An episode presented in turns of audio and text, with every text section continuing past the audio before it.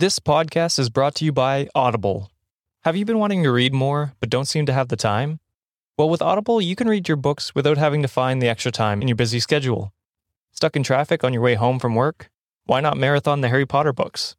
In the gym and want to learn about the First Lady? Well, you can listen to Becoming Michelle Obama while doing leg day. And if you go to audibletrial.com slash cultivate, you get a month free of Audible.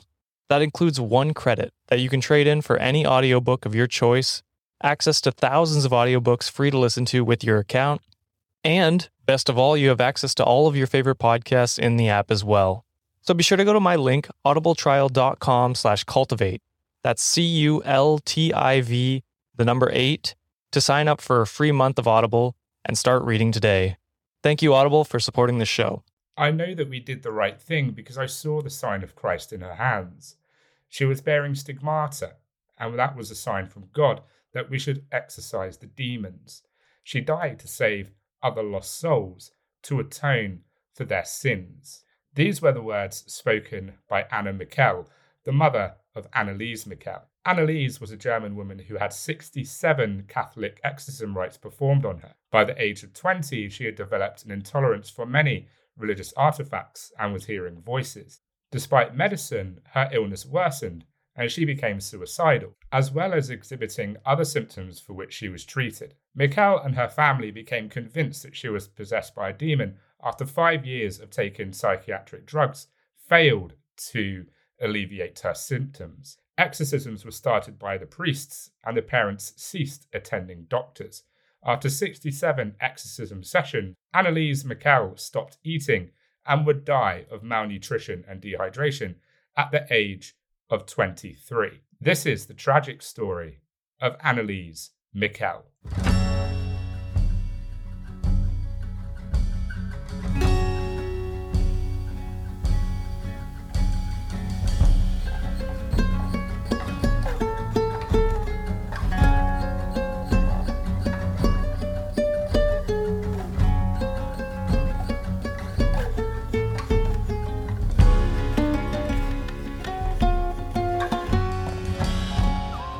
Well, hello, my fellow weirdos. It's your master of the macabre, your sultan of the spooks, your host, Dom, and welcome to episode 28 of Horror House, True Crime, and the Macabre. I hope everyone is feeling fantastic on this Friday. Camp is almost over for me, which makes me incredibly sad, but it's been an unbelievable experience, and I have loved every single minute of it. And it's and it's something that I will I will never forget.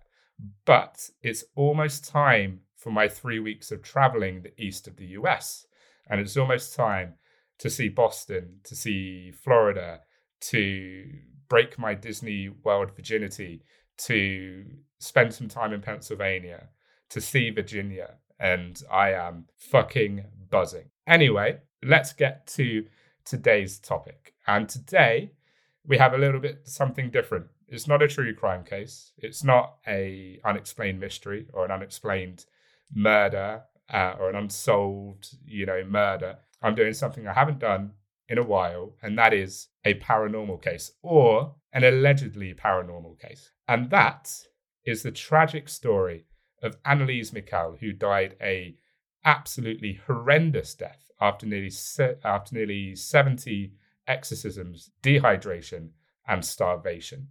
I will do my best to keep this as light as I possibly can, but this is going to be pretty brutal. And it will also probably be a little bit on the shorter side uh, because there's not a massive amount of information. So it will be a bit of a shorter episode, but I will try and keep it light where I can. So let's get rocking and rolling. Anneliese Michel was born on September the 21st, 1952, in Leiblfing, uh, Bavaria, West Germany, to a Roman Catholic family. Her parents, Joseph and Anna, raised her and her three sisters. She was a devout Catholic who would attend Mass twice a week. When Anneliese was 16, she suddenly blacked out at school and began walking around in a daze. Though Anneliese did not remember the event, her friends and family said she was in a trance like state. A year later, Anneliese Michel experienced another occurrence where she woke up in a trance and wet her bed. Her body would also go through a series of convulsions, causing her body to shake uncontrollably. uncontrollably. After this second incident, Anneliese uh, would visit a neurologist who diagnosed her with temporal lobe epilepsy, a disorder that can cause seizures, loss of memory, and uh, visual and auditory hallucinations. Temporal lobe epilepsy can also cause uh, Geschwind syndrome, a disorder that is marked by hyper religiosity. Michel would have a third seizure in the psychiatric institution where she was being treated in June 1970. And for the first time, she was given anticonvulsion medication, including uh, di- dilatin, dilan, dilantin, uh, which did not help her. She started talking about seeing demon faces at different times of the day. She was also prescribed pericyazine, a medicine which is comparable to uh, chlor- chlorpromazine that is used to treat a variety of psychoses, including schizophrenia, abnormal behavior, and delusions, in the same month. By 1973, she had depression and began hallucinating while praying, and complained about hearing voices telling her that she was damned and would rot in hell. Michel's stay in a psychiatric facility had little effect on her health, and her depression worsened. Long term treatment did not assist, and she became increasingly unhappy with the medical intervention after five years of using pharma, pharmacological, pharmacological. It's one of those medications. Michel would develop a dislike for Christian holy places and items such as the crucifix. Michel would travel to San uh, Damiano with a family friend who organized Christian pilgrimages on a regular basis. Because she couldn't walk, walk past the cross and wouldn't drink the water from a Christian holy spring, her escort would believe that she was possessed by demons. The family friend would state, Anneliese told me, and Frau Hein confirmed this, that she was unable to enter the shrine. She approached it with the greatest hesitation then said that the soil burned like fire and she simply could not stand it. She then walked around the shrine in a wide arc and tried to approach it from the back. She looked at the people who were kneeling in the area surrounding the little garden, and it seemed to her that while praying, they were gnashing their teeth. She got as far as the edge of the little garden, and then she had to turn back. Coming from the front again, she had to avert her gaze from the picture of Christ. She made it several times to the garden but could not get past it. She also noted that she could no longer look at the medals or the pictures of saints. They sparkled so immensely that she could not stand it. Michel and her family, as well as neighborhood, as well as her neighborhood, grew persuaded and sought an exorcism from numerous priests.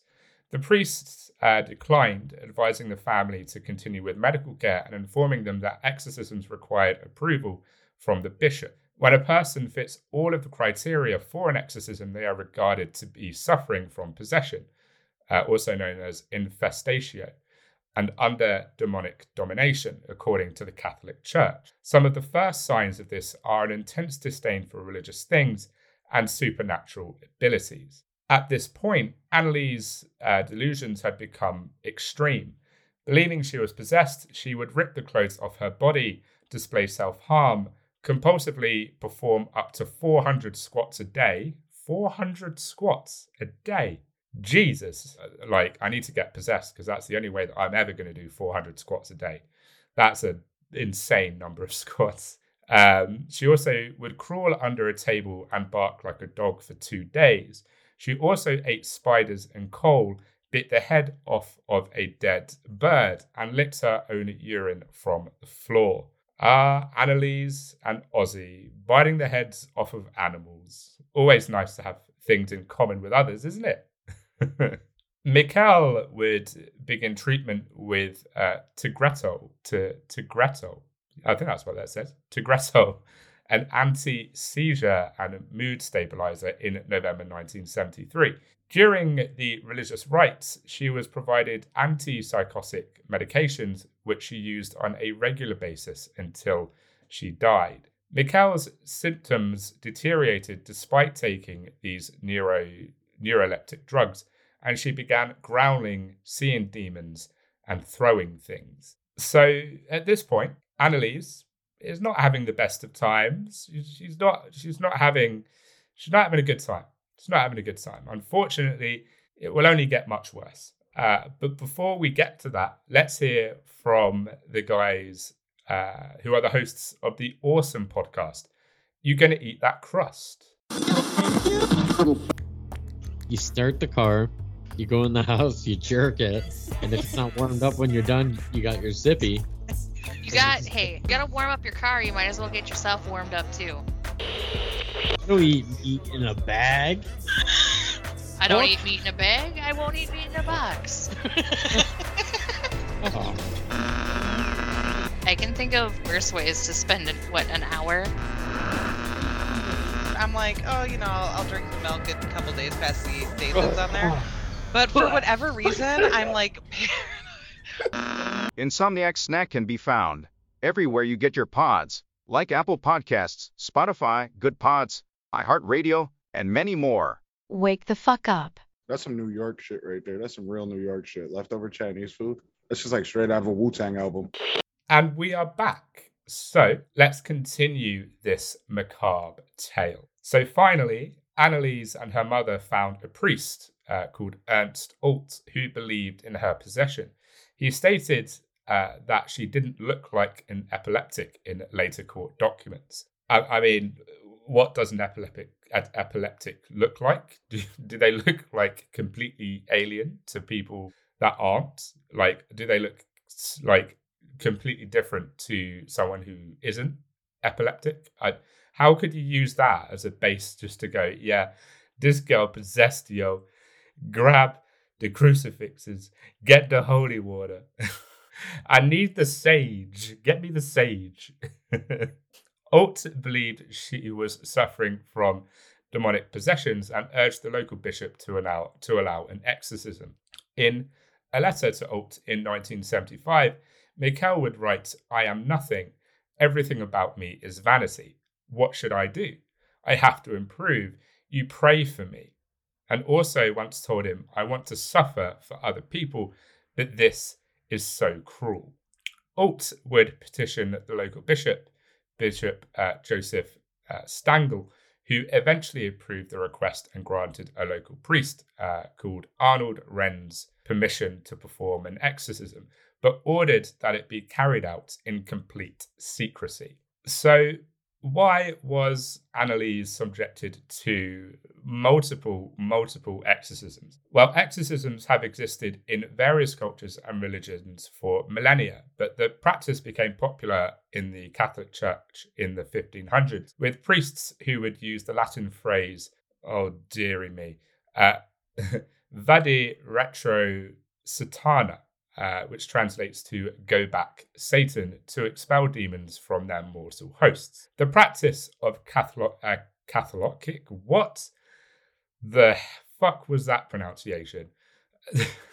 That's not, even- it's not even close. The practice of Catholic exorcism was codified in the Ritual uh, Romanium, uh, a book of uh, Christian practices assembled in the 16th century. But by the 16, 1960s, exorcisms were extremely rare among Catholics. But a rise in movies and books like The Exorcist in the early 1970s would cause a renewed interest in the practice. Over the next 10 months following the bishop's approval of Anneliese's exorcism, Alt and Renz would conduct 67 exorcism sessions, one or two sessions a week, lasting up to four hours at a time. Michel started talking about dying to atone for the wayward youth of the day and the apos- apostate priests of the modern church, and she eventually would refuse to eat. Her parents would also stop contacting doctors and instead relied completely on exorcism rites at this point. Through these sessions, Anneliese revealed that she believed she was possessed by six demons uh, Lucifer, Cain, Judas Iscariot, Adolf Hitler, Nero, and Fleischmann, uh, who was a disgraced priest. All these spirits would jostle for power of Anneliese's body and would communicate from her mouth with a low growl. As a result of all these sessions, um, and among other things, you know, the the starvation, the dehydration, Michel would die in her home on July the 1st, 1976. The cause of death, according to the post-mortem report, was malnutrition and dehydration caused by nearly a year of semi-starvation while the exorcism ceremonies were performed. She would weigh only 66 pounds uh, when she died and also has suffered broken knees from uh, genuflections, which is the act of bending one knee to the ground in prayer. She was reportedly unable to move at all without assistance and had also contracted pneumonia. Anneliese Michel would be only 23 when she would die, and she didn't go peacefully. You know, she she went in an absolutely horrific way, and and I can't imagine just the the pain and the misery that she was in. Like I, I just can't.